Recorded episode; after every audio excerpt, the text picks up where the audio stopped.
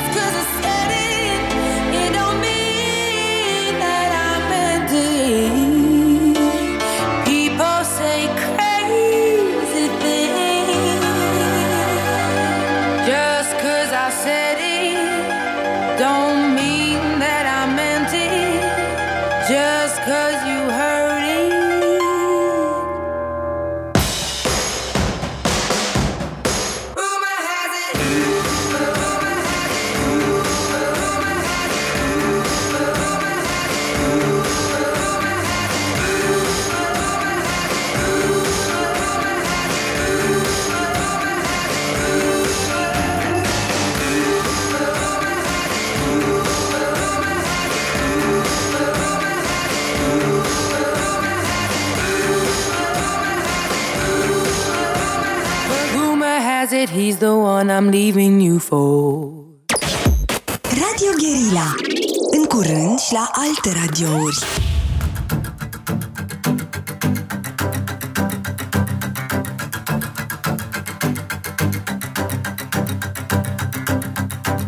În inimă bate o tobă Mă simt așa de probă M-am îmbrăcat greșit și-am fesul jerpelit M-am așezat în gară. Beau cafea amară. Amintiri pline cu ruj. Pe buzele tale din Cluj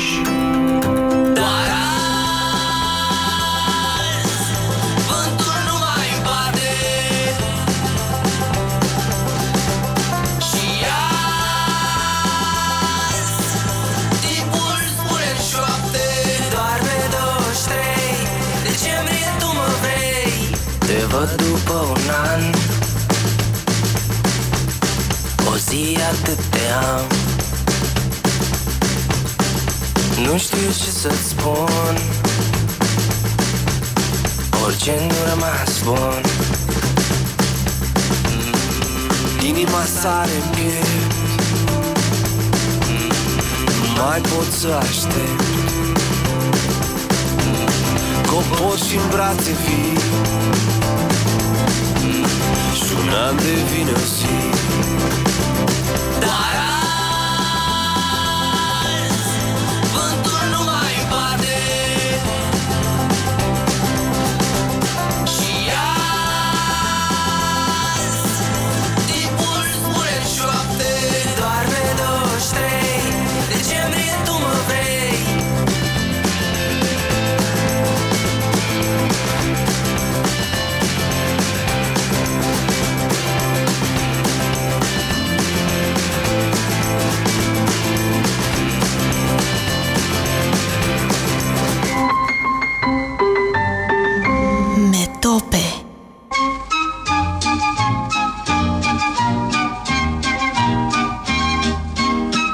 ziua, bine v-am regăsit uh, la Metope.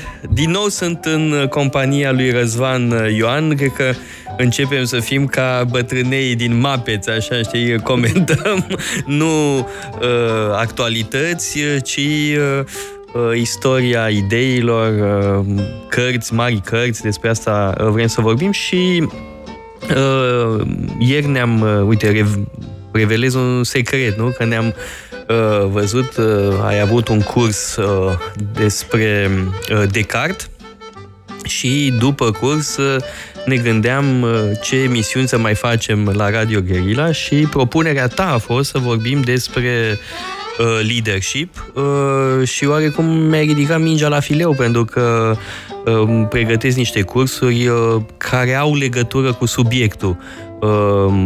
Uh, și anume, peste câteva zile o să țin un curs despre Nixon și De Gaulle, care amândoi au scris uh, pe această temă. Fiecare a scris uh, câte o carte uh, despre leadership și e vorba de Dita mai De Gaulle și Dita mai uh, Nixon. Uh, și asta e, a fost ideea ta uh, și uite că acum despre asta vom discuta. Da, păi nimic nu e mai actual decât marile cărți, marile idei. De ce să vorbim de actualitatea politică care ne plictisește când putem să vedem lucrurile în perspectivă? Absolut, Să da. vorbim despre idei. Și, bun, acum eu recunosc că am propus uh, tema asta din rațiuni pur egoiste. Am vrut să aflu înaintea cursanților ce o să zici. Da, da, acum o să află și ei înainte, Și- da. înaintea uh, Ei, nu te cursului. rog să nu dezvălui chiar totul. Da. Dar mai întâi, uite, vreau să joc uh, rolul avocatului diavolului și să spun, păi, un lider. Nu e cineva care este carismatic, care s-a născut așa sau, bun, are un parcurs excepțional, o experiență care nu poate fi imitat. Și atunci putem să studiem leadership E o temă care poate fi învățată cât de cât? Sigur că se pot învăța foarte multe, dar ca să înveți trebuie să vrei. Iar faptul de a vrea e deja o condiție, dacă sunt oameni care nu-și doresc așa ceva. De altfel, în cartea lui Nixon e un capitol despre Hrușciov. Nixon vorbește despre lideri pe care el i-a cunoscut.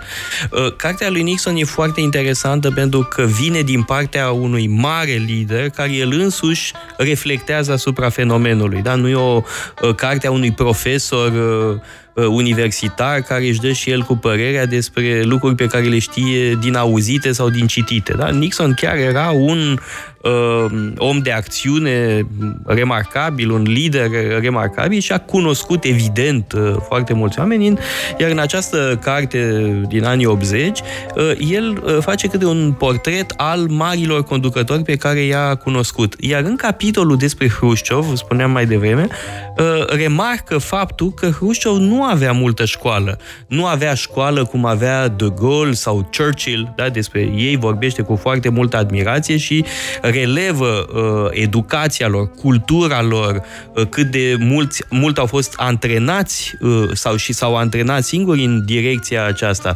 Dar la Hrușciov spune o energie frustă, în stare naturală, neșlefuită, adică dar avea- foarte viguroasă. Avea școala vieții și a partidului. Școala vi- și a partidului, pe de altă parte, să supraviețuiești în Partidul Comunist uh, al Uniunii Sovietice, bă, nu-i puțin lucru. Să treci prin perioada stalinistă, da? Da.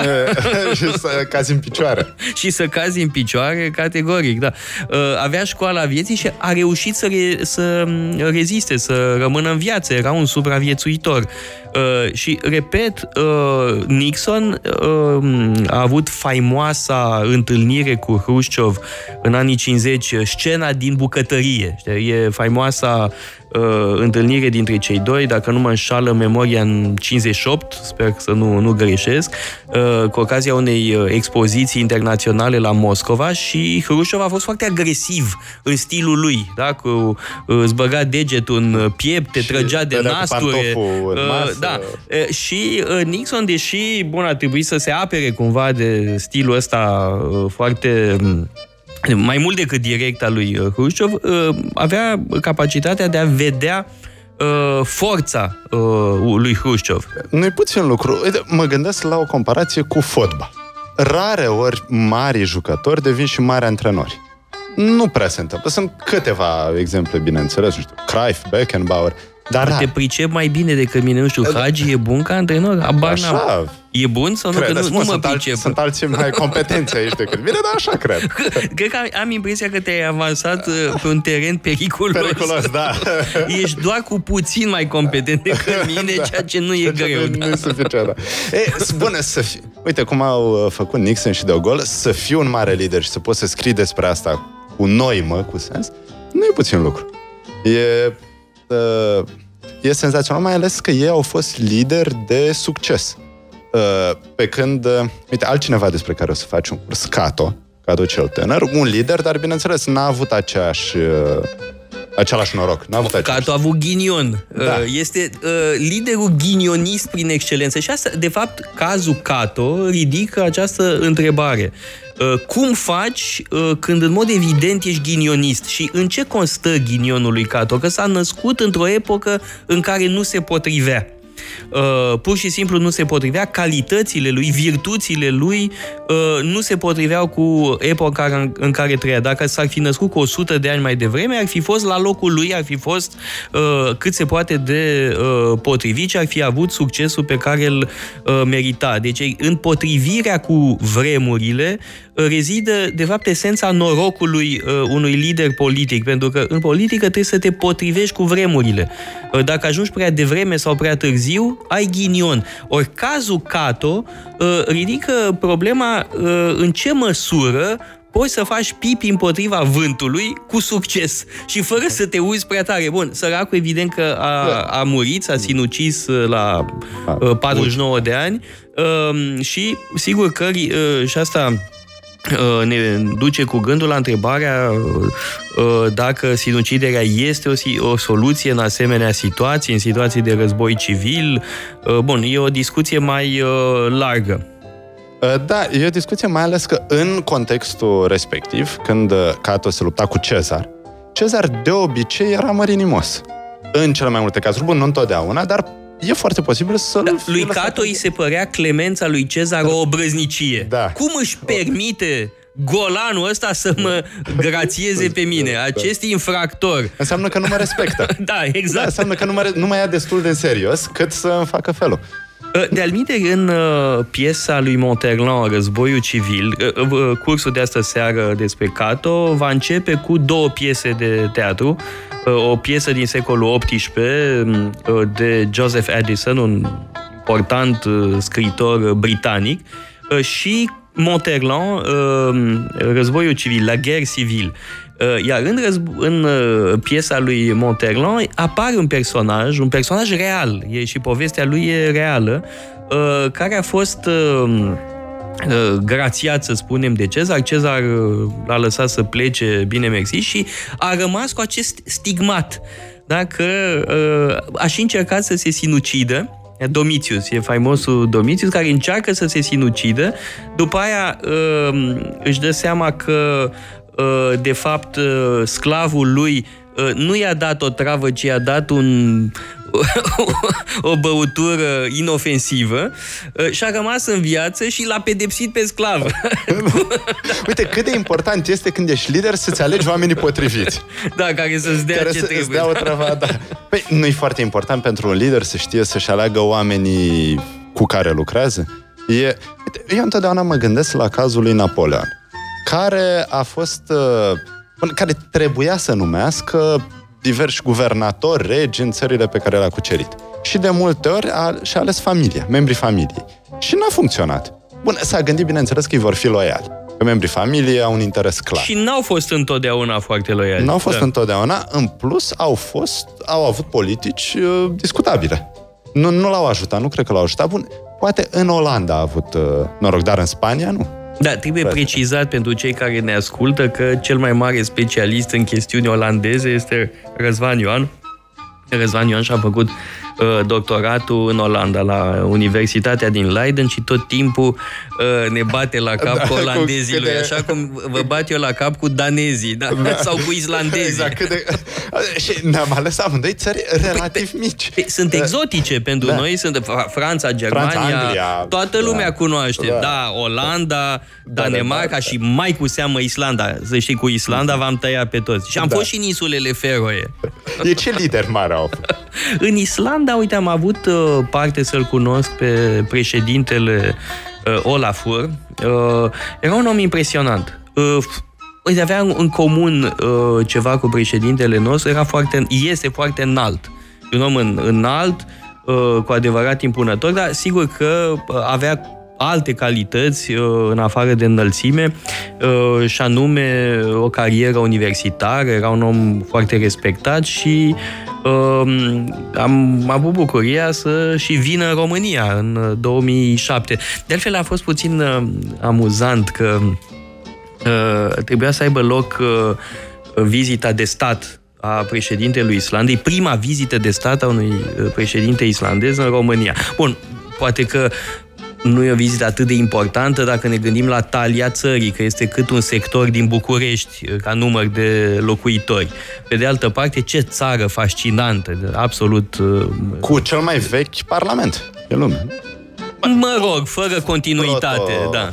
Uh, Fără continuitate. Da, Totuși, uh, uh, grecii rămân Da. inventatorii absoluți în materie. Dar, uh, scuze că... Da. E, Ce lucru important ai zis? Uh, Un om cu o carieră academică important. Un om foarte bine educat. E, cunoașterea te ajută sau nu? Nu cumva te paralizează ideea asta că trebuie mereu să te gândești la cazuri istorice, să... Stai că ajungem la întrebarea asta, dar vreau să termin anecdota cu da. uh, vizita. Uh, și trebuia să aibă loc în mai, numai că uh, în mai e suspendat Băsescu și spun islandezii, știți, ne-am gândit noi uh, că poate e mai bine să venim în septembrie. Ba nu, cred că în iunie trebuia să aibă loc uh, vizita. Uh, și ei au vrut să um, amâne și am spus, da, să știți că uh, va reveni referendumul, are un rezultat uh, știut de toată lumea în avans.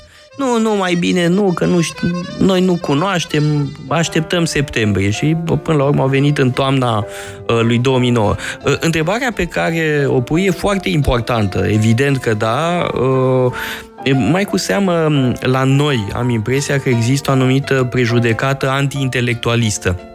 Uite, chiar astăzi uh, m-a luat la rost uh, cineva, uh, uh, fugi filozofule sau ceva de genul ăsta. Că uh, sunt unii oameni uh, pentru care uh, intelectual sau filozof este un cuvânt de ocară. Uh, Păi, atenție, democrația n-a tratat întotdeauna bine filozofii. Uh, da, Știm, sigur. sunt uh, exemple celebre, cazuri celebre de Păi, Primul.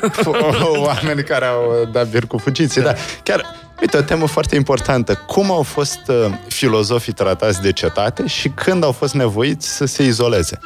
Da, asta e o întrebare pe care uh, tu, mi-o pui tu mie, dar ți-o pun Ce? și eu ție, Da. pentru că amândoi ne ocupăm de istoria filozofiei uh, și, uh, uite, av- ni se face semn să facem o pauză publicitară. Au ceva cu Acum, filozofi da. incredibil. Vor să ne uh, taie mau. Bine, facem pauză, dar nu ne dăm bătuți, reluăm după pauză. Metope Metope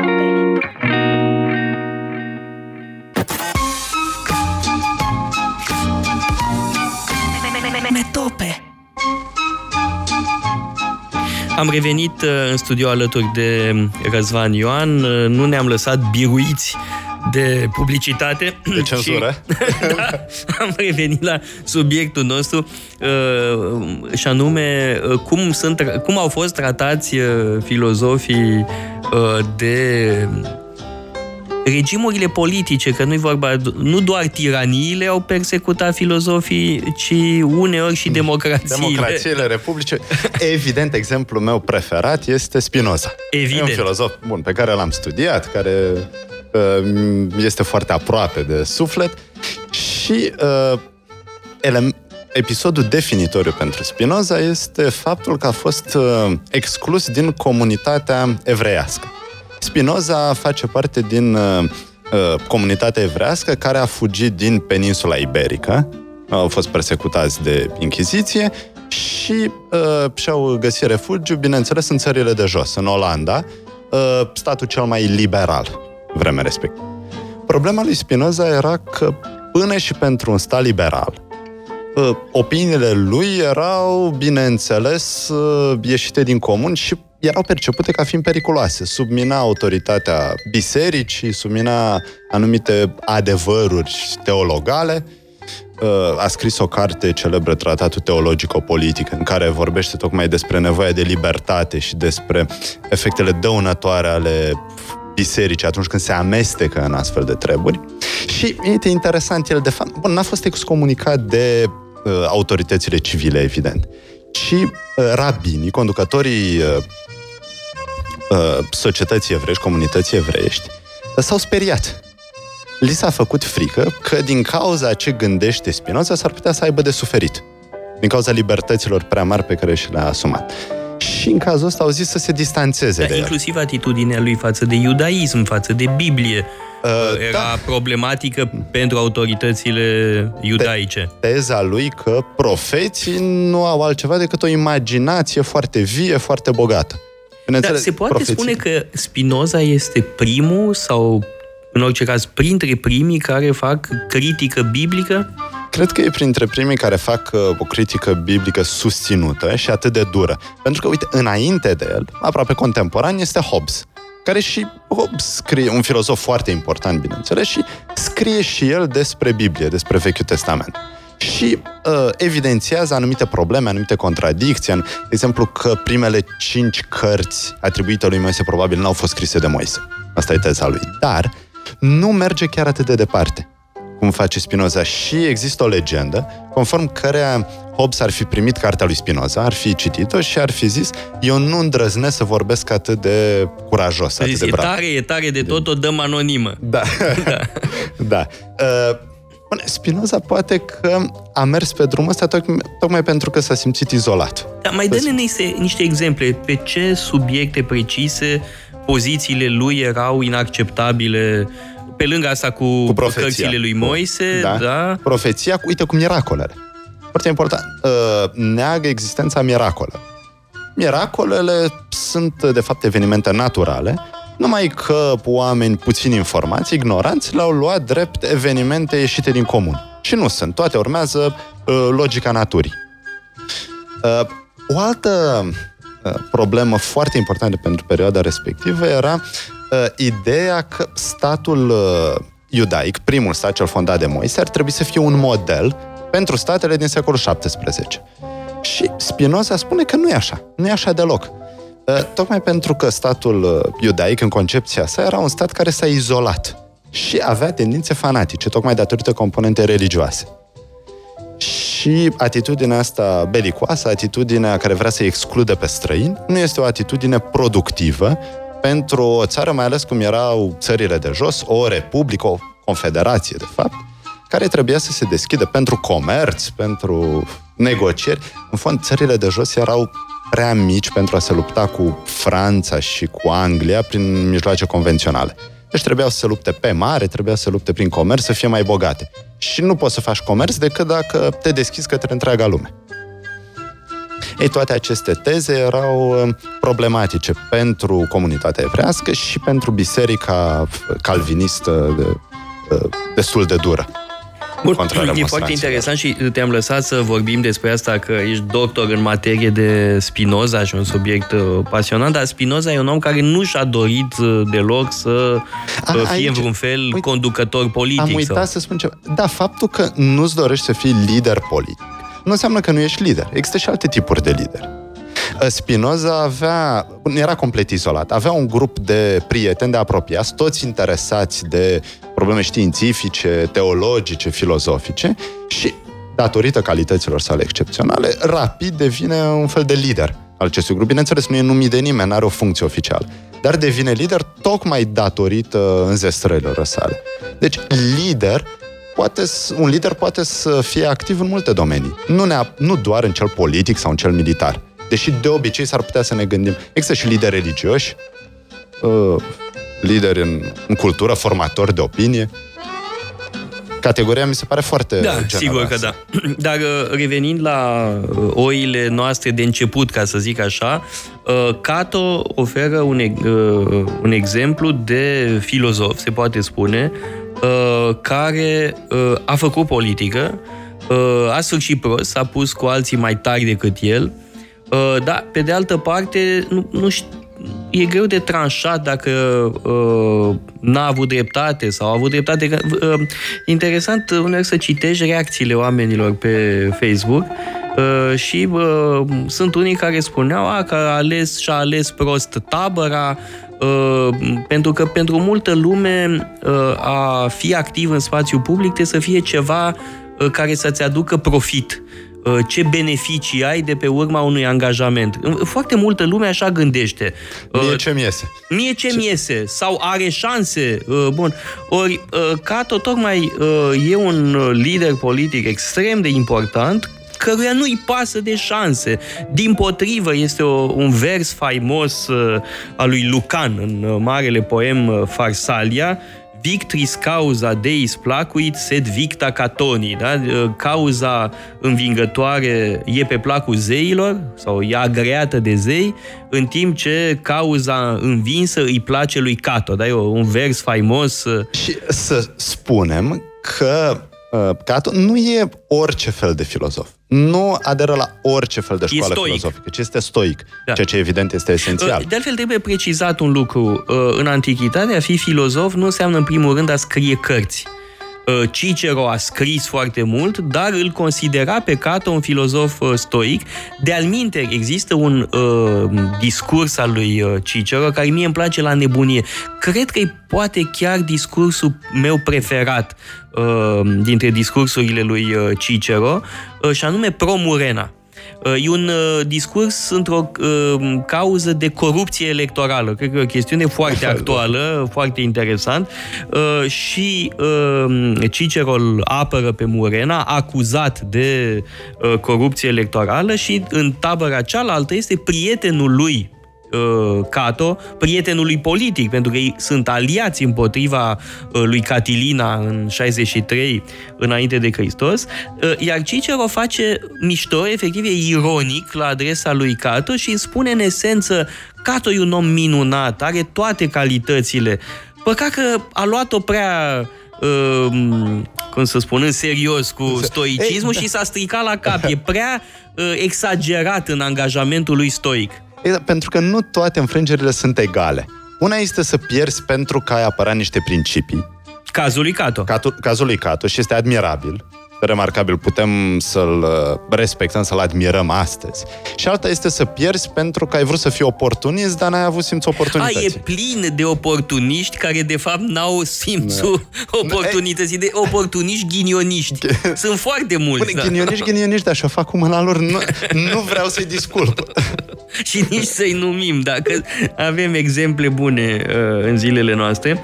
Uh, da, uh, acum revenind uh, uh, la... Ba nu, nu revenim, Revenim la la Cato, că publicitate. iarăși suntem cenzurați de ăștia cu publicitatea, deci facem o scurtă pauză publicitară și după aia nu ne mai uh, cenzurează publicitatea. Ei, vedem. Uh, A, Nu se uite, știe. nu e clar, da. Bun, să sperăm că libertatea spiritului Va va merge. triumfa. Metope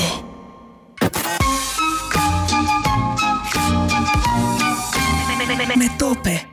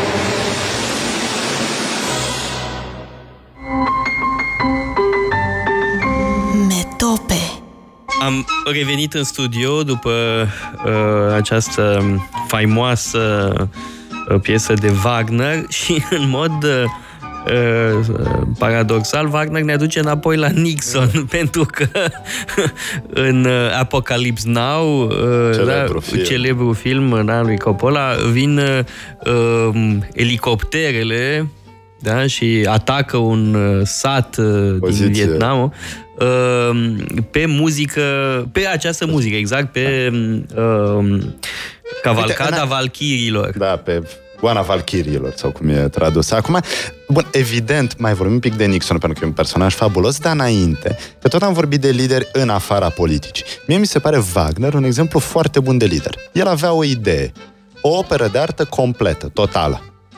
Uh, Evident, el compunea muzică, dar nu e, credea că nu este suficientă muzica. O operă trebuie să includă și alte forme de artă, astfel încât să cuprindă spectatorul, uh, uh, persoana din sală, într-o experiență estetică completă. Da, e o idee pe care el a avut-o, e ceva revoluționar și asta l-a făcut, uite, am aflat în, uh, acum câteva minute de la un coleg de aici din platou, că muzica lui Wagner este cea mai folosită în filme. Uh, ceea ce spune ceva despre forța uh, viziunii sale. Nu a avut efecte, a găsit formula potrivită. E, este Wagner un lider? Mie mi se pare că da, a reușit să construiască un teatru la Bayreuth, exter- chiar și astăzi uh, festivalul de la Bayreuth, uh, foarte bun, foarte cunoscut, la care e foarte greu să găsești bilete. Uh, Deci, Wagner, mie mi se pare un model de succes uh, pentru, pentru un lider, tocmai pentru că a avut un cel. A Nici avut nu un era de acord cu tine. ei, da. Acum, bun, nici a fost foarte tare. în dar el asta un nu înseamnă exemplu că- al decadentului, al, decadentului, omului da. teatral, al demagogului. Spune că e un demagog. Ei, da, da, bun, o fi, dar câți, uh, câți alți oameni care vor să fie Câți lideri? demagogi Na, scriu că- asemenea, scriu ase- compun asemenea muzică, da. Da, câți alți oameni care vor să fie lideri au avut o idee atât de puternică și cu consecințe atât de puternice. Nu-i de, nu-i de ajuns să ai o idee și să ții morțiși de ea, uh, să, nu, să nu-ți pese, să nu îți dai seama ce consecințe are. Uh, Uite cum spune, spunea mereu noi, că găsești ideea. E, uite, Wagner și-a găsit ideea. Acum, Wagner are o operă care e consacrată unui lider care a eșuat, un fel de cato al evului mediu italian, și anume Cola di Rienzi. Da? E o piesă de tinerețe a lui, o operă de tinerețe fabuloasă, e absolut uh, uh, fascinantă această uh, operă uh, despre uh, un uh, lider uh, politic uh, care încearcă să restaureze măreția uh, Romei antice da? și se termină într-un fiasco, este asasinat. Da? E, uh, da, e o viziune despre uh, leadership și despre tragedia implicată în asemenea uh, aspirații. Wagner și-a făcut temele, bun, cu toate scăderile sale, regretabile, uh, bineînțeles, nu, dar a avut totuși această... Unde? În tărie. Cola de Rienzi? Că unde nu, care în, sunt uh, scăderile? în, s- bun, în scrierile sale, unde are, din păcate, anumite derapaje pe care astăzi le considerăm... Naționaliste, Naționaliste, sigur, da, da, da. pe care astăzi nu le mai considerăm uh, acceptabile. Da, dar știi care e inter- e interesant că uh, nu ne scandalizează la fel de mult derapajele lui socialiste și anarhiste din anii 40.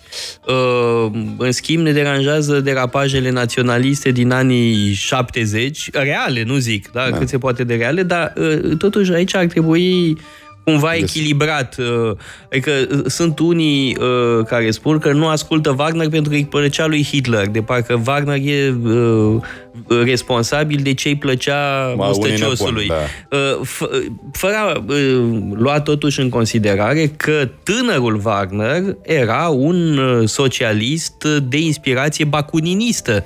Uh, da, Era un anarhist, de altfel, uh, prima uh, concepție legată de inelul Nibelungului uh, este una de sorginte anarhistă, care uh, inelul e un simbol al puterii și al răului pe care îl uh, produce puterea. Mă uh, duce cu gândul, de exemplu, la uh, mitul uh, inelului lui Giges în Republica Republica. lui Platon. De-al minte, o să ții un curs uh, despre Republica lui Platon, cred că nu despre pasajul nu respectiv. despre pasajul. Asta Uh, despre două cărți foarte celebre, uh, 6 și 7. Care au legătură cu cunoașterea. Da. Nu? Cred că acolo De este cunoaștere. mitul uh, Peșterii, peșterii, da. exact, da. Uh, e, uh, nu mai știu exact în care cartea Republicii apare acest mit al lui Giges, este un inel care te face invizibil. Uh, f- e o putere colosală și scoate, uh, Scoate la cei mai iveală rău. cei mai rău în om. Da? La Da. fel și inelul nibelungului, la fel, e un simbol al puterii și al răului pe care uh, puterea îl uh, uh, produce. Da? Un simbol al patologiei puterii. E, uite, aici hai să revenim la Nixon. Da, pentru la că- Nixon, da, la patologia puterii, la, patologia. Nixon. Da. Nu, uite, aș vrea să uh, începem prin a evidenția faptul că Nixon era foarte atent la istorie și își dorea să înțeleagă greșelile pe care le-a făcut. Bun, în primul rând el. Și mă Că gândesc... A fost cam târziu. A că f- boacăna pe care a făcut-o, sau mai Bun. exact pe care a lăs... n-a făcut-o el, că Watergate-ul nu e Nu. prostia lui, n-a fost inițiativa lui. Greșeala lui e că nu a avut uh, tăria să-i dezavueze Veze pe pe- acei apropiați ai lui care au, și-au băgat nasul în această prostie. Mi-a repede. Dar eu mă gândeam la un episod de mai înainte, când a candidat contra lui Kennedy. Da, lui în JFK. 1960, Și da. A pierdut. Nu la distanță mare, dar a pierdut. Și uh, Nixon era convins că a pierdut, deoarece predecesorul său a luat anumite măsuri economice nepopulare chiar înainte de alegeri. Și asta l-a costat. Uh, cine? Eisenhower. Eisenhower, da. da. Și era El convins... fusese vicepreședintele lui Eisenhower. și era convins că din cauza asta uh, au pierdut alegerile. Lumea era nemulțumită. Așa că atunci când a candidat uh, el, a învățat această, această lecție. Bun, și a- când a candidat a doua oară avea deja puterea pe mână, a folosit politici economice uh, special pentru a îmbunătăți economia pe termen scurt în perioada alegerilor. Și a, de fapt, a pus cruce așa numitului sistem Bretton Woods. Uh, sistem așa Bretton e, da. Woods uh, Sistemul monetar. da, sistem monetar, uh, ec- financiar, economic, pus la cale după al doilea război mondial, când aliații britanici și uh, americani și-au dat seama că nu mai merg lucrurile cu izolaționismul din perioada interbelică, așa că uh, este nevoie de un nou sistem în care dolarul să fie în centru, în care uh, celelalte țări să depinde de dolar, chiar dacă au uh, autonomie uh, financiară. Și uh, Nixon și-a dat seama că asta îi costă pe americani, îi costă pe liderii americani. E, nu e puțin lucru pentru un președinte să poată să uh, înțeleagă o lecție economică, sau o lecție istorică, o greșeală, să admită această greșeală și să nu mai facă. Da, e clar că era capabil să învețe din propriile greșeli. Uh, Fără a îndoială. reușit să fie Uh, reales. Mai cred un lucru, uh, este convingerea mea fermă, uh, că Nixon este președintele cel mai bine pregătit uh, de după al doilea război ce sens? mondial. Uh, Uh, experiență, uh, studiu, era un om extrem de disciplinat, un om care citea foarte mult, uh, un om care citea inclusiv uh, cărțile și articolele și studiile celor care nu erau din tabăra lui.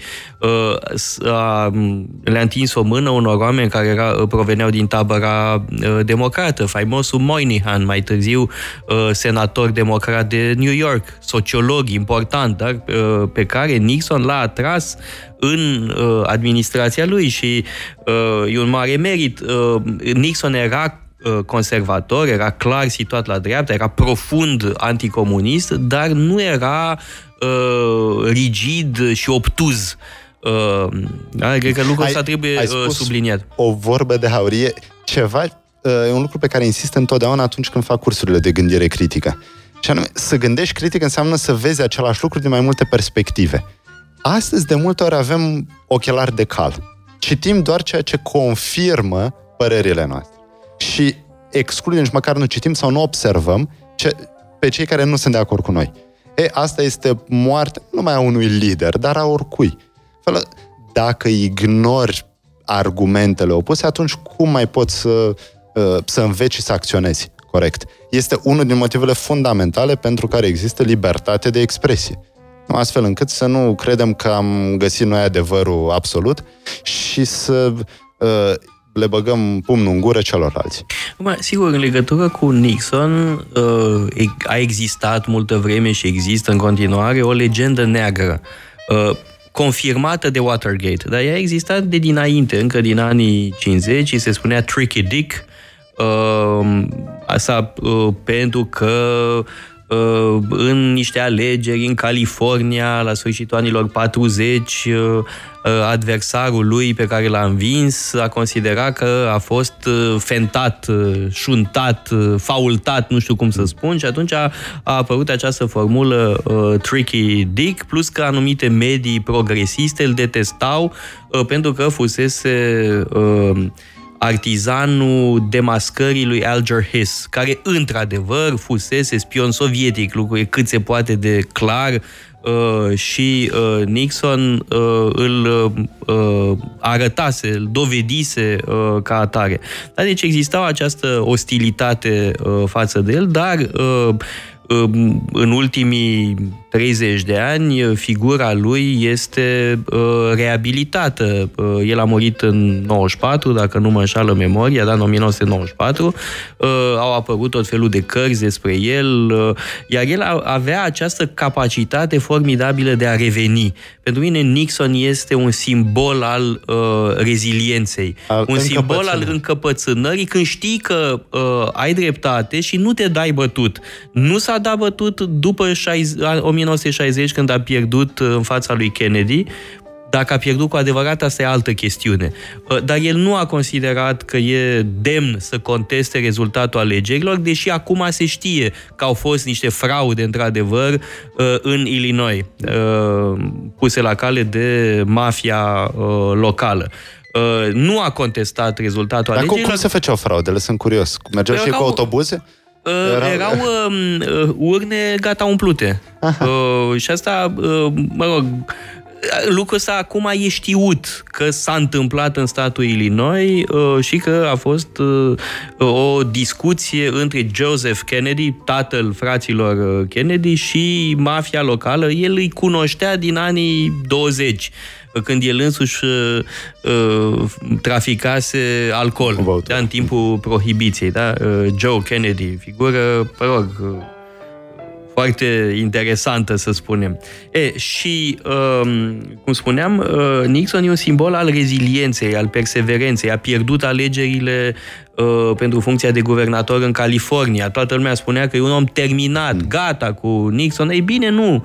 Uh, a, a fost perseverent, uh, a a învățat foarte mult, s-a investit foarte mult uh, uh, în viața publică în anii 60 și a revenit, este o carte a lui Patrick Buchanan, unul dintre consilierii lui, The Greatest Comeback. Și într-adevăr, it is the greatest comeback și asta are în comun de alminte cu De Gaulle, că și De Gaulle a realizat un comeback spectaculos în 1958. Uh, cine și imagina cu puțin timp înainte că De Gaulle avea să revină la putere?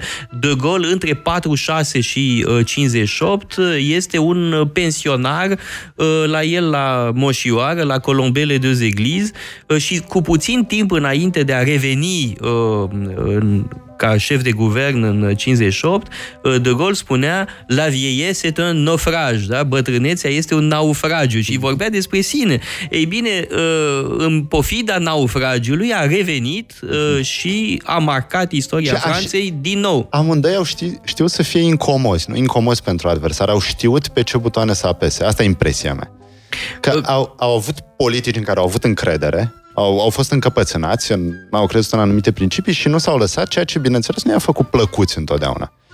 Uh, Da, De Gaulle, uh, de-al mintere, are o carieră cu totul atipică. Nixon a fost uh, foarte tânăr uh, congressman. La Nixon, precocitatea politică este extraordinară. El încep, își începuse deja uh, cariera politică înainte de război. Ea a fost întârziată de război, că a fost voluntar, a uh, luptat în uh, al doilea război mondial. Dar e foarte precoce, așa cum și Churchill este foarte precoce ca uh, om politic. În timp ce De Gaulle era colonel la 50 de ani, un om de capacitatea lui, uh, un om uh, cu uh, statura lui, uh, e totuși ciudat, uh, nu mă refer la statura fizică acum, la statura uh, de uh, ofițer, de uh, teoretician militar. Era doar colonel la 50 de ani. De ce? Pentru că era uh, incomod, într-adevăr, așa cum foarte bine spui. Uh, și mi-am adus aminte când vorbeai de Nixon și de consilierii săi, evident, elefantul din cameră este Kissinger. de cel mai celebru consilier al lui, Kissinger a amestecat în deschiderea către China. E, Uh, Să știi un lucru, deschiderea către China n-a fost ideea lui Kissinger. Cea lui Nixon. A lui Nixon. Și prima reacție a lui Kissinger a fost să spună că e o aberație. Uh, Nu a fost de acord de la început. Apoi, într-adevăr, a fost artizanul desăvârșit al negocierilor cu Pentru că- China, uite, cu e- Xu Enlai în mod Da. special. Pentru că, dacă ne gândim în epocă, evident trebuia găsit un rival pentru Uniunea Sovietică. Înțeleg de ce Nixon a gândit în felul ăsta. Astăzi, bineînțeles, putem să ne gândim dacă această decizie a fost înțeleaptă și- și mă gândesc la uh, ceva ce, uh, ce scrie Machiavelli în Principele. Uh, și anume se gândește la invazia francezilor în Italia, Italia care era fărămițată. Și la un moment dat le vine regilor francezi ideea strălucită să-i amestece pe spanioli, crezând că în felul ăsta își vor putea împărți Italia. Au amestecat o nouă mare putere în Italia și asta, pe termen lung, i-a costat pe francezi. Au fost evacuați, spaniolii au fost mari câștigători. Cu alte cuvinte, au crezut că vor câștiga ceva aducând la masă o mare putere, o nouă mare putere, dar asta i-a costat. Ei, nu se pot gândi americanii astăzi că, uite, domn, ne-am deschis către China, a, le-am făcut Și un China bine ne ia locul. Și acum ne... uh, Da, să China ție e fundul. marele challenger, în mod evident, și nu, nu ș- putem ști unde va duce această rivalitate între Statele Unite și China. Sper că nu la vreun război deschis, bătem în leon, sper că nu se va întâmpla așa ceva, dar uh, nimic nu este exclus, pentru că, într-adevăr, China e uh, o enormă forță militară, iar economic, în multe privințe, i-au depășit pe americani. Uh, Da, și asta ne duce cu gândul la o altă trăsătură foarte importantă a liderilor și anume ce lasă în urmă. Fie că e vorba de politici pe termen lung, cum e cazul lui Nixon, fie că e vorba de urmași, Bun, mai ales în cazul uh, monarhiilor, dar și în cazul unor sisteme democratice, când un lider, liderul unui partid, ar trebui să crească noi lideri. Și aici mi se pare că suferă de multe Nixon ori lideri. sau cine? Nixon? Uh, nu neapărat Nixon. Bun, mă gândesc și Pe, la peste noi că e Nixon aproape... a dat uh, dezastru Watergate și, Da, și n-a mai- n-a mai avut... n-a mai uh, făcut. Poate că astăzi în politica americană, poate că astăzi în politica de la noi. Câți lideri sunt crescuți? Dar eu, e o boală veche. Dacă ne uităm la, de la Imperiul Roman, au avut o perioadă foarte bună cu Nerva, Traian, Hadrian, Antoninus Pius, Marcus, Marcus Aurelius. Aurelius, da. Senzațional. Pentru că toți acești împărați și-au adoptat urmași. Cum Marcus Aurelius a întrerupt această politică și și-a numit fiul natural drept împărat pe Asta pentru Commodus. că îl bătea la cap nevastă sa. E, Să nu lase pe fisul pe din de afară. afară. Da? Ei, uite, Commod- uite, cine a văzut filmul Gladiator? Eu nu l-am știe și- văzut până la capă că m-a, m-a enervat prea tare. Da. Da, totuși, ce sp- evident că nu este precis din punct de vedere istoric, dar Commodus era un nemernic. Cu siguranță. și Suntem ea- de acord. Da, Commodus într-o singură Nu-i plăcea generație, filozofia. Da, a Dar era- distrus ce au făcut cinci împărați pe la el.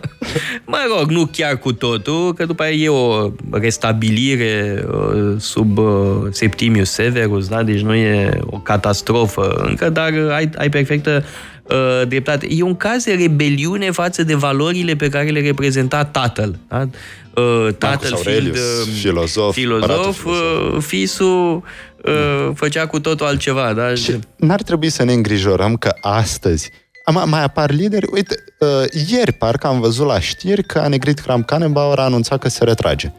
Uh, ea ar fi trebuit să fie succesoarea lui Merkel. Acum nu cumva avem un vid Clar, de putere? există un E, vid. și atunci ești un bun lider atunci când uh, după tine potopul? Da, e o, o întrebare cât se poate de uh, legitimă, na. fără îndoială, da. Mă gândesc la ce spune Aristotel undeva, că ești cu adevărat fericit, se poate evalua viața unui om, nu doar când a murit omul respectiv ca să vezi viața în ansamblu, ci depinde și de ce fac urmașii săi. Asta afectează, de fapt, fericirea cuiva.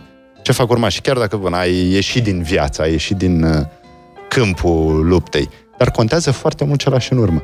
Contează ce consecințe au deciziile tale pentru urmași, nu pentru că degeaba ai niște politici grozave, dacă după tine pf, uh, Uite, ori din e punctul haos, ăsta mă ori- gândesc că tata are mare noroc.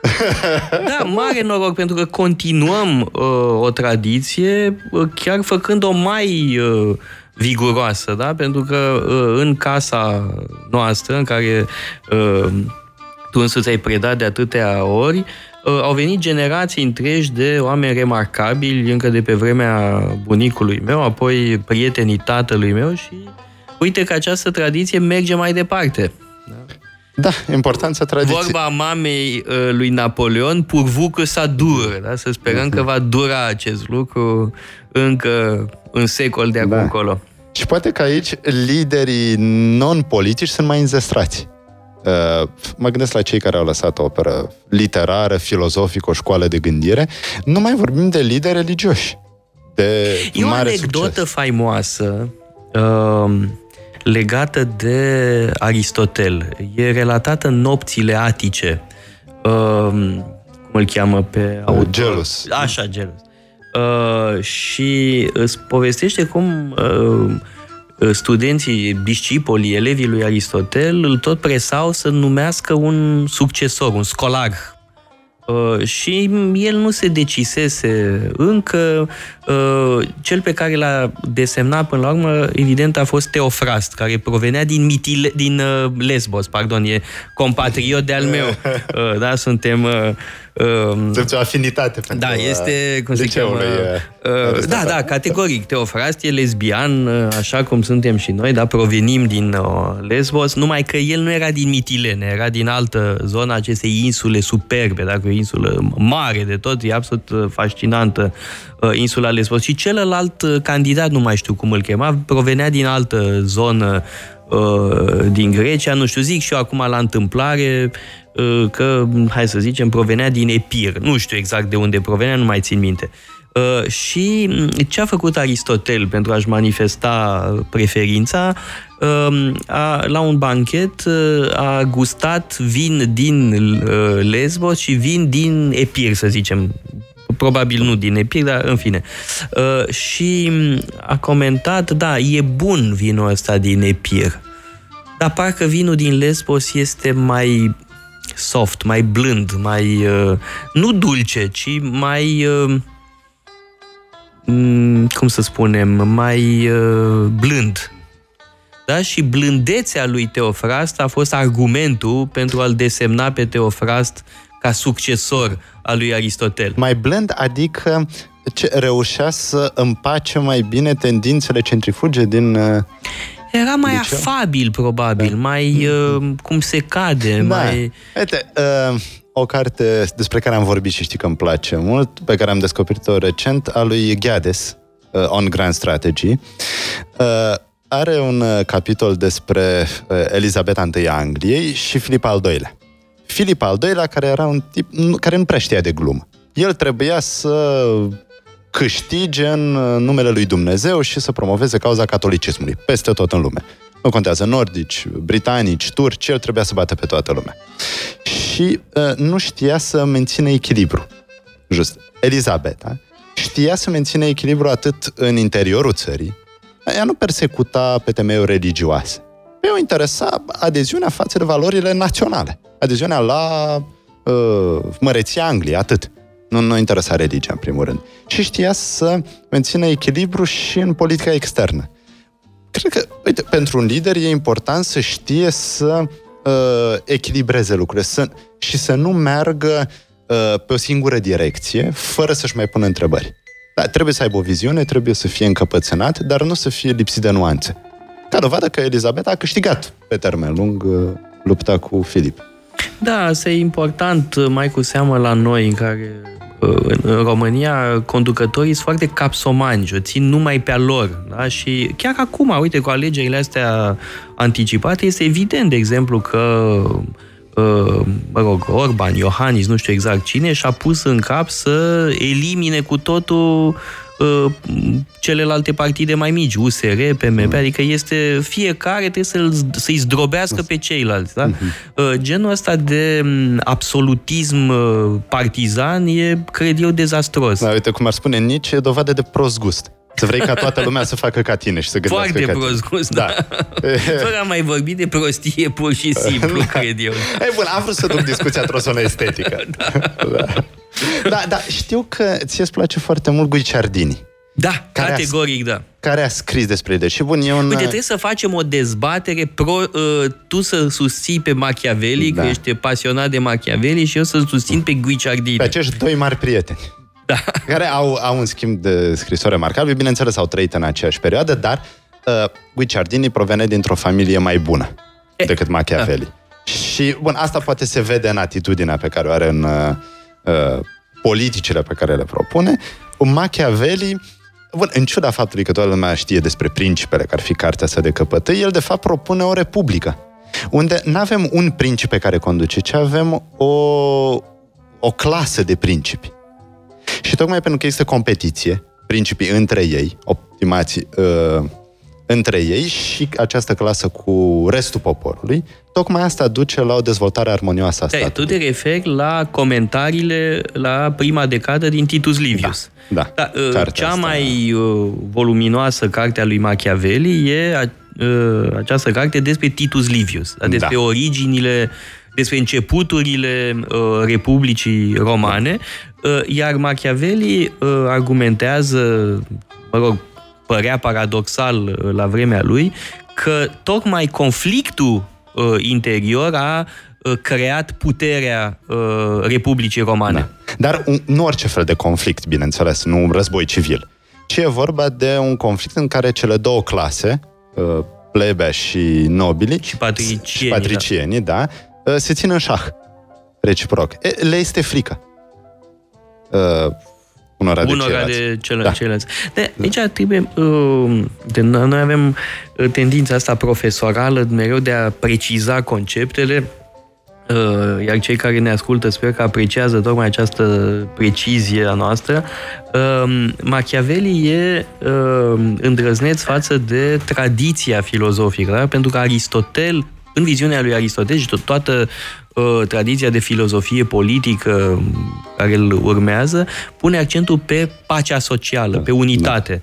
Uh, spune Aristotel în politica sa că rostul uh, guvernării este să asigure pacea socială și să creeze unitate, uh, armonie. Uh, De exemplu, uh, în fa- fresca faimoasă de la Siena cu Buna Guvernare, da?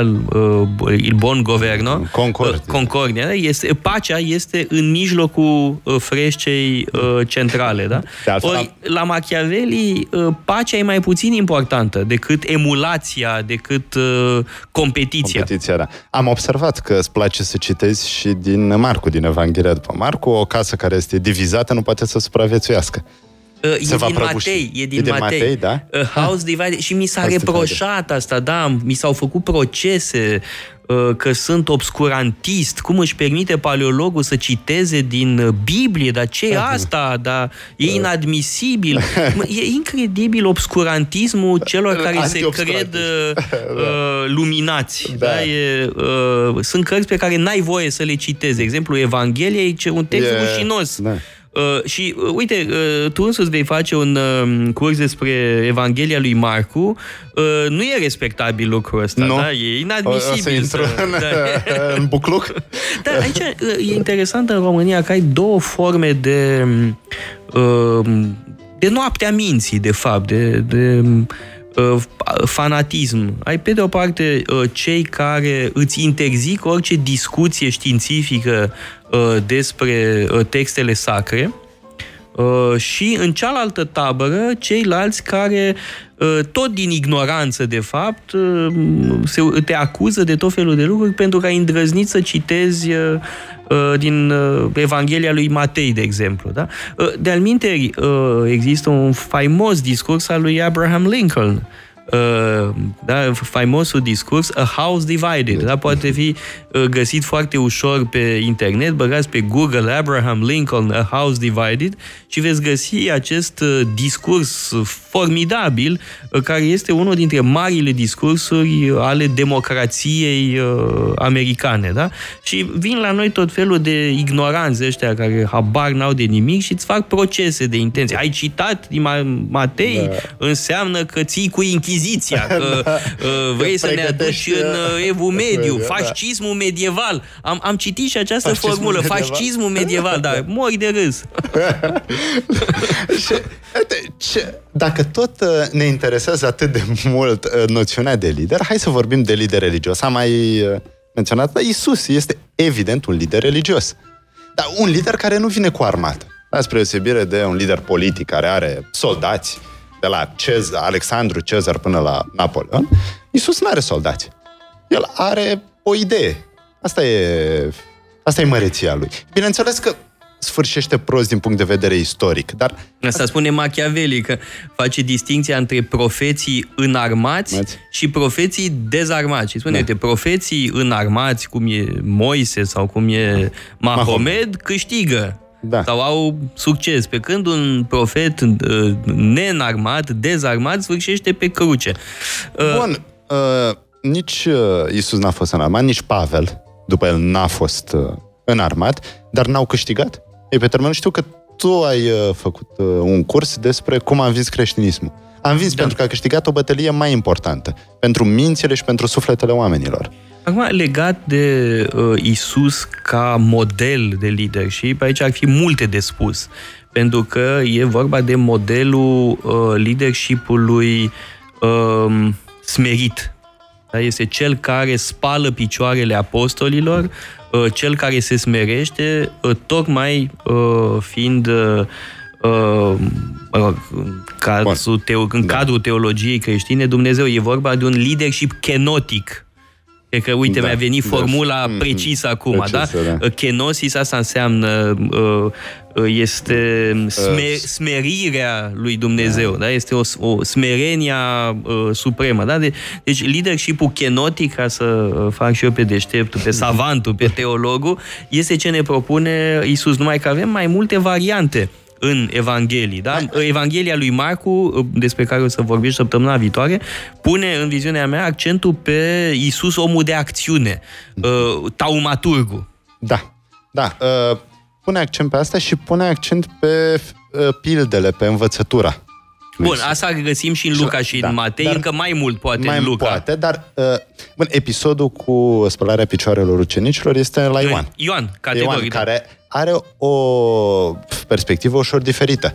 Pentru că la Ioan îl vedem pe Isus cum îi provoacă pe evrei. Bun, provoacă autoritățile. Da, uh, la, La Marcu Ioan, poate ceva mai la puțin. Ioan Isus este polemist. Polemist, Este da. foarte polemist. Da? E, uh, La uh, Marcu avem impresia că e...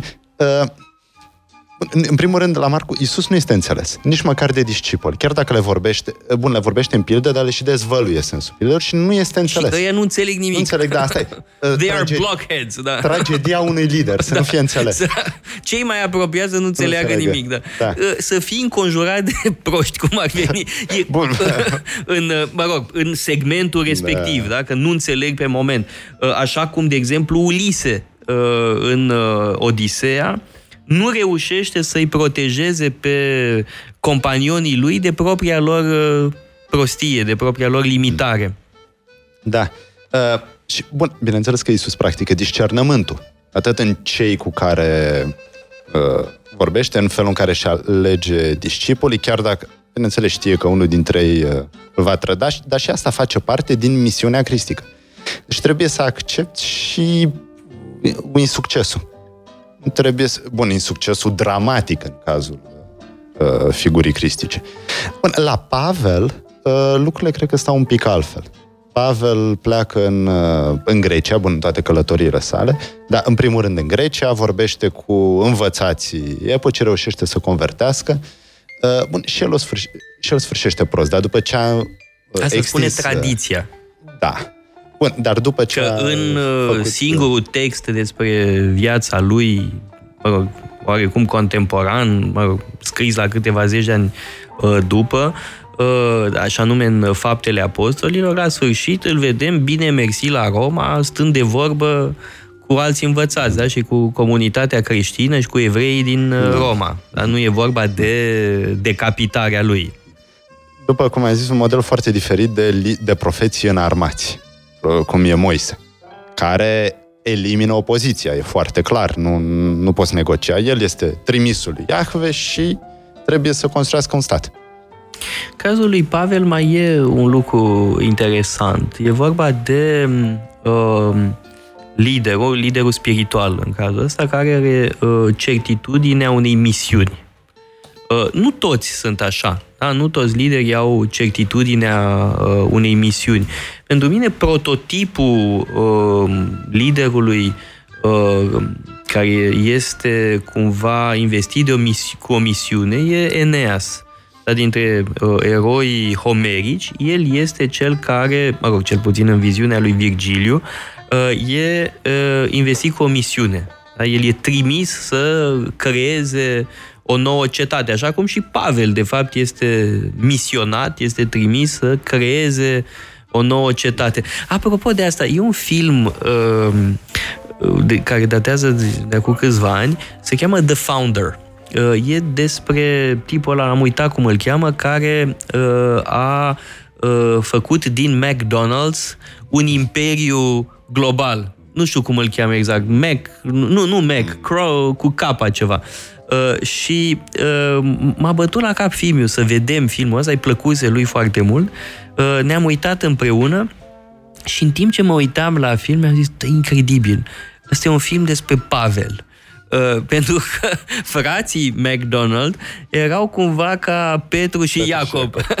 în timp ce uh, fondatorul, nu știu cum Fondatorul, îl da. cheamă, seamănă Era mult cu întreprinzător. Pavel. Întreprinzătorul este cel care francizează uh, conceptul da? și, uh, practic, uh, Pavel a francizat creștinismul.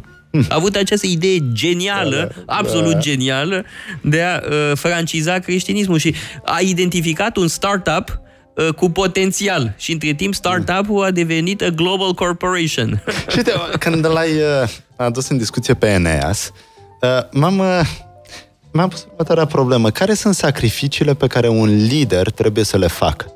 Pentru că Eneas poate ar fi vrut să rămână în Cartagina. Nu? Uh, Da, cu ar fi regina vrut să Dido. rămână cu Didona, sigur că da. Era plăcut cu Didona. Era bine, n-a făcut-o. De ce? Era o misiune Că divină. i-a zis uh, Apollo, da, să, să se care, da, că trebuie, care. da, zeii i-au dat acest ordin. Dar el mai are un moment interesant în uh, Eneida, când ar fi vrut să sară la bătaie.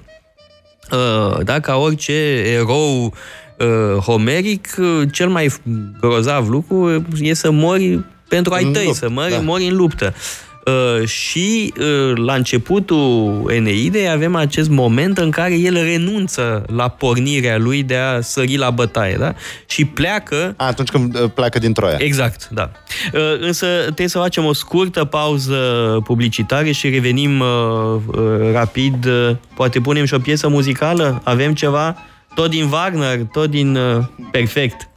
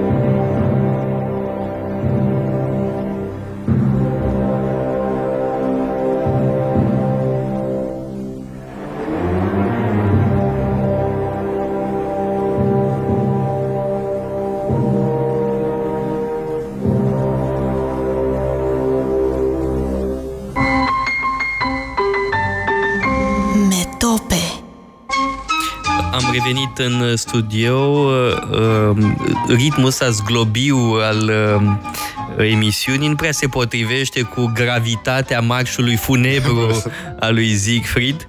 Uh, De altfel, marșul funebru al lui Siegfried zi s-ar potrivi și lui Cato, mă gândesc, da? Că este tipul ăsta de figură eroică. Lipsit de simțul umorului. Cato, nu, de fapt, avea umor. Da? Uh, Da, pentru că atunci când uh, Cicero a făcut mișto de el în faimosul discurs pro Murena, uh, Cato a comentat cu umor avem un consul amuzant. Asta arată că omul avea umor. Deci ideea că era un uh, îmbufnat, un tip care nu râdea, uh, un antipatic de ăsta încordat, e falsă. E un- Era un om care trăgea la măsea. De altfel ș- știm lucrul ăsta, este consemnat. Uh, He was a jolly good fellow. Uh, Era uh, simpatic, amuzant, uh, băiat de viață uh, și avea umor. Da, uh, cred că i-a picat totuși mai prost episodul celebru cu Cezar, când Cezar citea un mesaj secret Da, în și de senat. fapt era o scrisoare de la soră. de Sana. amor de la sora lui Cato. Și Da. Cato, indignat, neștiind ce e mesajul, îi spune, Cezar, dar de ce citești ceva așa în secret când ești aici împreună cu ceilalți cetățeni? Și Cezar îi dă mesajul și îl pune să-l citească. e, cred că asta l-a amuzat un pic mai puțin. Da, fără îndoială. Da, de altfel trebuie uh, precizat că uh, sora lui Cato era mama lui Brutus. Servilia, nu? Servilia, da, da. Care apare și în Rome, în serialul Rome. E, nu l-am văzut nici pe ăla, da. Da, e foarte, foarte Ăla bun. e ceva Place. mai bun, nu? Da.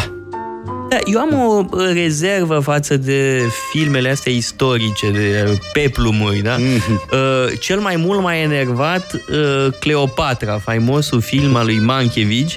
Uh, n-am rezistat mai mult de un sfert de oră, m-a exasperat, da? Uh, Mă rog, același Mankiewicz a făcut un superb Julius Caesar, da? după piesa lui Shakespeare.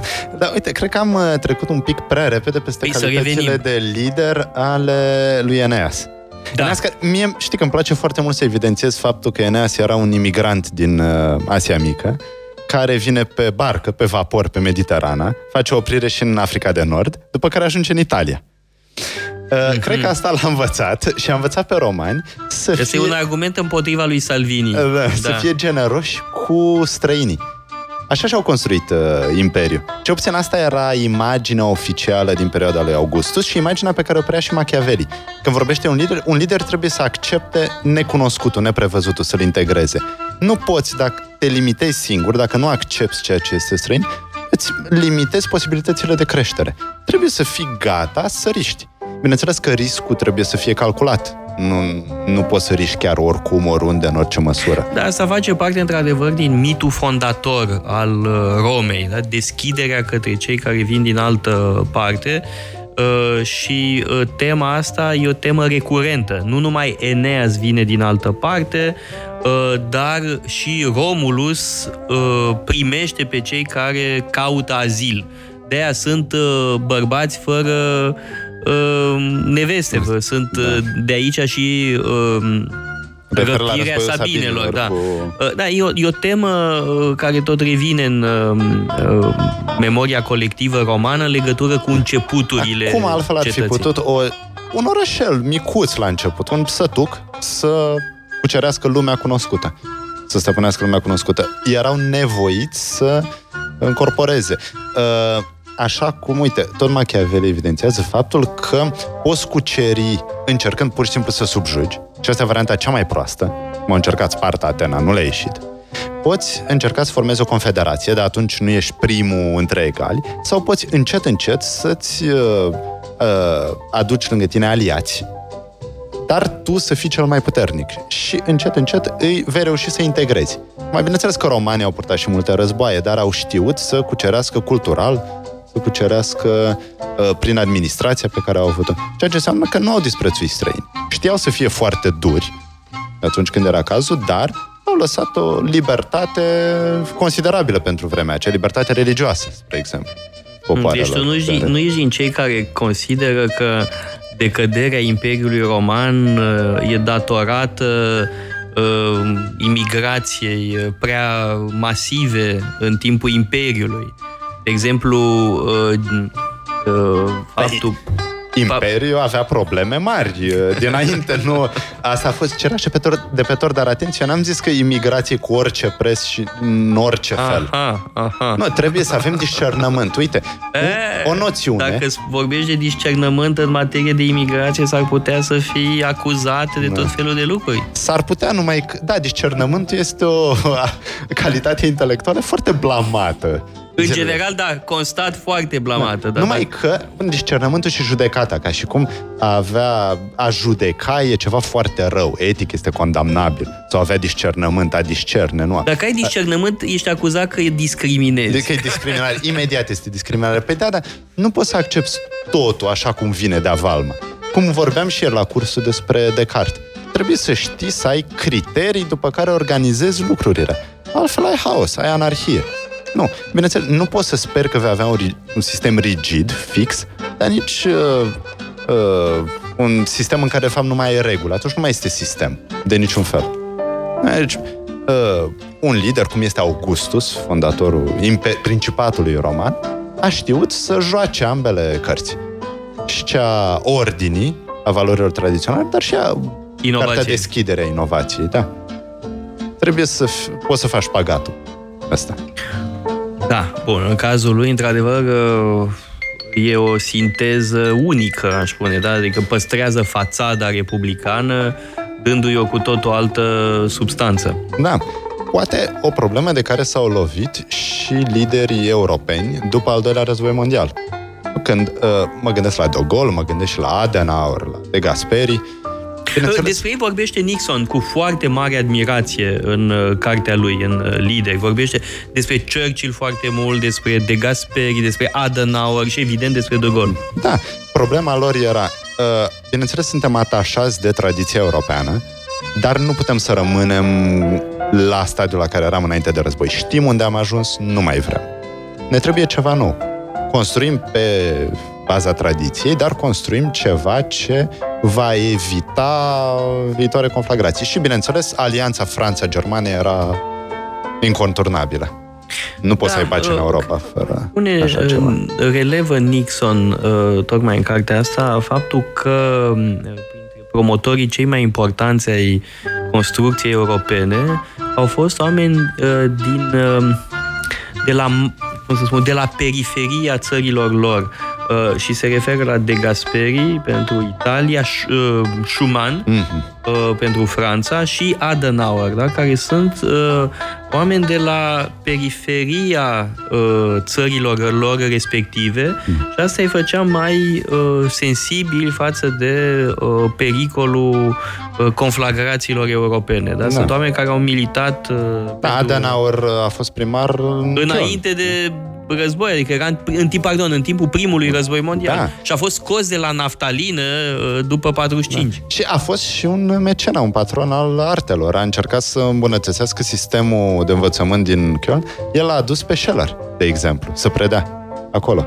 Pe Max Uh, Scheller. când Adenauer. era primar, da? Da, da. A, uite, asta Da, nu s-a știam. ocupat, Bun, Max Scheller, da, pentru un catolic, într-adevăr, e interesant. Dacă... Da, Max Scheller care avea niște probleme atunci, nu putea să... să Una predea. dintre vorbele favorite ale lui uh, Adenauer era următoarea. Spunea așa, există trei tipuri de nemți. Există băutorii de șnaps, din, uh, adică de rachiu, din uh, Prusia, băutorii de bere din Bavaria și băutorii de vin din Renania. Și doar ăștia din urmă sunt suficient de sobri pentru a-i guverna ca lumea pe ceilalți.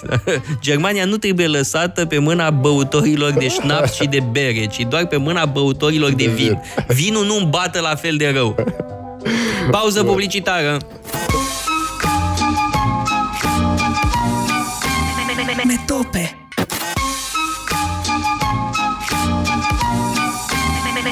Metope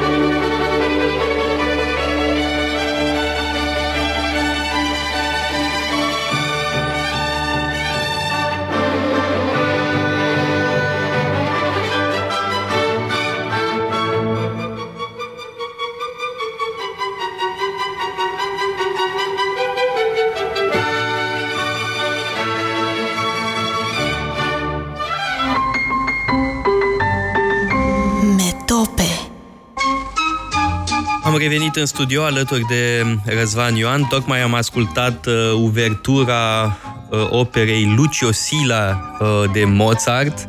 Uh, îmi place enorm această uvertură viguroasă, da? E o... Asemeni liderului despre Sila, care sigur că da. vorbește. da. Nu, ar fi interesant să facem poate o emisiune, poate chiar un curs uh, despre operele lui Mozart cu temă antică.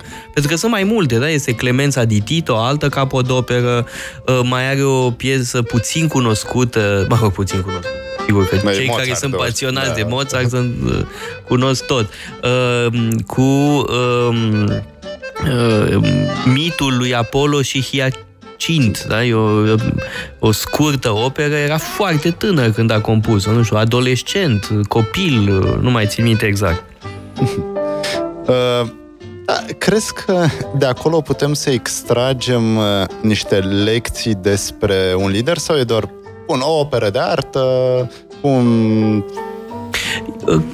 Operele uh, în secolul 18 și deja sfârșit de 17, cred că aveau și o funcție uh, pedagogică, cumva așa cum și tragediile lui Trage- Racine sau ale lui Cornei uh, aveau această funcție. Uh, și anume de a uh, pune în scenă mari figuri uh, care reprezintă modele. Da?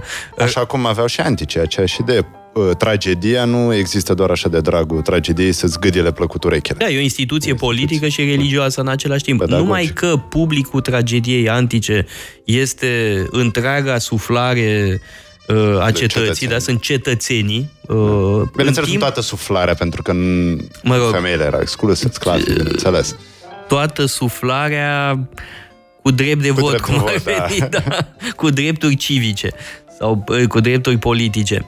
În, schimb ce, uh, în timp ce publicul lui Corneille, a lui Jean Rotrou, a lui uh, Molière, uh, pentru comedie, a lui uh, Racine, este curtea regală. Uh, și mm, vedem la Racine lucrul ăsta foarte clar. E, au un mesaj legat de uh, maniera în care e uh, bine să asumi puterea. Da? Sunt uh, aceste piese uh, exemplare, mitridate, uh, de exemplu, uh, da? în care e vorba despre leadership, da? Sunt lecții despre leadership în fața regelui și a curții regale. Și știu că te pregătești să ne dai un citat din... Uh, un citat care vorbește tocmai despre absența liderilor, după părerea mea, sau când prea mulți vor să fie lideri. Și atunci avem război civil. Foarte Da. rău. Cred că suferim și noi în România de asta. Toți vor să fie șefi. Toți vor Oh, să da, e o boală fie... incredibilă. Nimeni nu vrea să fie follower. Da, Tot- foarte bună observație. Că Dar un uite, lider are nevoie de, de follower și trebuie să fie mai numeroși. Păi Altfel, nu se poate fără. Fără. De-al minte, e cât se poate de evident că obsesia pentru leadership escamotează un fapt esențial, că nu se poate leader fără followers. Da? Fă, e o manieră de a pune carul înaintea da. boilor. Uite, un admirabil președinte american, John Quincy Adams, a știut să fie, nu, după ce a fost președinte, chiar a știut să fie senator. Uh, A, congressman. Congressman, da. Bun, acum, uh, știi, Bun, și nu se vorbești compară despre cu- unul dintre preferații mei, John Quincy Adams, evident că e unul dintre uh, preferații Fabulos mei ca președinte. președinte.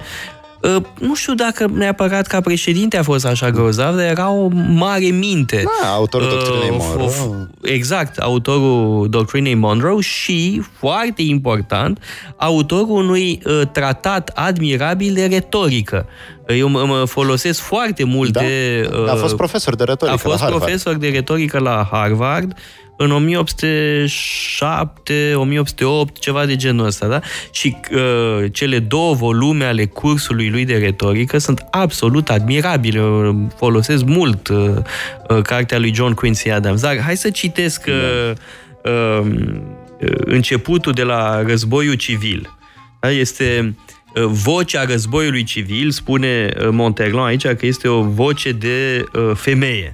Și spune, eu sunt războiul civil și mi-e lehamite să văd pe popândăi ăștia stând aliniați față în față și holbându-se unii la alții ca și cum ar fi vorba tot de neroadele lor războaie naționale. Eu nu sunt războiul desișurilor de pădure sau al câmpiilor întinse.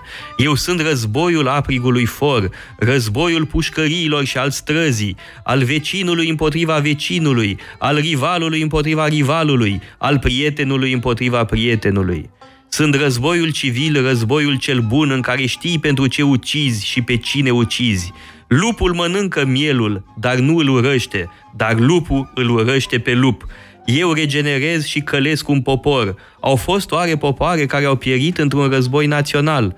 Nici unul nu a pierit însă într-un război civil. Eu dezmeticesc chiar și pe cei mai bicisnici dintre oameni, smulgându-i din trăirea lor îndobitocită de turmă. Gândirea lor amorțită se trezește într-un străfund, apoi în toate celelalte, ca un foc care se întinde. Eu sunt focul care se întinde și arde și luminează arzând. Eu sunt războiul, războiul cel bun. Evident, Războiul este... cel bun. De fapt, e o antifrază, pentru că Monterland vrea să ne arate cât de sinistru este, uh, de fapt, războiul civil. Dar era cât pe aici să mă umfle râsul când am citit fraza următoare. Lupul mănâncă mielul, dar nu-l urăște, dar lupul urăște pe lup. Și știi de ce? Pentru că în urmă cu vreo trei săptămâni am râs împreună uh, cu tine cu, și cu uh, Cătălina Vramescu de examenele, spune, cu... De, uh, exa- uh, subiectul de examen era, comentați uh, citatul uh, din Hobbes, omul este lup pentru om, homo homini lupus. Și se pare că unii au înțeles că trebuie să vorbească despre natura lupului și cât de rău este lupul uh, față de oameni și cum mănâncă lupul. Da, era o, o, mă rog, o lucrare în care scrie așa, Hobbes dezvoltă ideea de lup. Da. da. Da, uh, nu, mi se pare un text uh, formidabil ăsta, uh, textul lui uh, Monterland și mă asigur că pentru mine e uh, și o amintire din copilărie Monterland. Dacă uh, cartea asta e cu prefața tatălui meu, E o traducere din anii 80 în uh, Biblioteca pentru Toți. Uh, traducerea e făcută de Ioni Giroșanu, uh, un literat pe care l-am cunoscut bine în copilărie, da? Când mergeam la Casa Scriitorilor, uh, iar prefața e făcută de uh, tatăl meu, o prefață foarte frumoasă despre teatrul uh, lui uh, Monterland, așa că în copilărie uh, cumva Da, și- am... Uh, Uite ce interesant, vorbeam și despre uh, următorul lucru. Uh, avem războiul civil, uh, care vorba aici cu Cato, Pompei, Cezar, și avem generația de după ei. Uh, Octavianus, uh, Marc Antonio, Lepidus. Și vorbeam că lucrurile parcă se înrăutățesc. da, Adică ca a la fost noi. rău. Sunt, uh, noua generație e mai nasoală Da. decât generația A fost rău precedentă. la început, dar întotdeauna se poate și da, mai rău. acum uh, trebuie restituit puțin contextul discuției noastre, că uh, eu spuneam, uh, și erai de acord cu mine, că uh, Marcus Porcius Cato, pentru a evita cacofonia, da? Uh, Cato uh, s-a opus uh, unei mari golănii, da? O, uh, și anume uh, primul triumvirat. Primul triumvirat este o imensă mizerie prin care cei trei lideri politici au împărțit tot ca niște mafioți, e, uh, cumva echivalentul comisiei uh, pe care a Da, creat-o cu cele- Luchi Luciano, cu, da? uh, Uh, La Cele sfaturile... șapte familii. Da, cinci familii cinci din familii. New York, uh, da, The Commission. Da, cam a, că asta este triumviratul. Este comisia celor trei care, de fapt, patronează fiecare câte o rețea uh, foarte influentă de partizani și și-au împărțit Republica. Practic, nu mai puteai avea uh, nicio funcție fără să fie afiliat uh, uneia dintre uh, aceste uh, conglomerate de putere. Iar Cato, cu foarte mult curaj, s-a opus acestei uh, mizerii. Uh, în viziunea lui, uh, cel care a picat de fraier a fost uh, Pompei, bineînțeles. Numai că primul triumvirat uh, a făcut această mizerie, cum spuneam mai devreme, dar n-a omorât pe nimeni. Pe când a doua generație de triumviri, Octavian, uh, Marcus Antonius și Lepidus, nu numai că au făcut ce au făcut uh, Cezar, Pompei și Crasus, dar în plus au venit fiecare cu lista de oameni care trebuie uciși, cu proscrișii, da? Deci, într-adevăr, e mai rău. Mai rău, da. Facem o mică uh, scurtă pauză publicitară și revenim pentru a vă zice la revedere.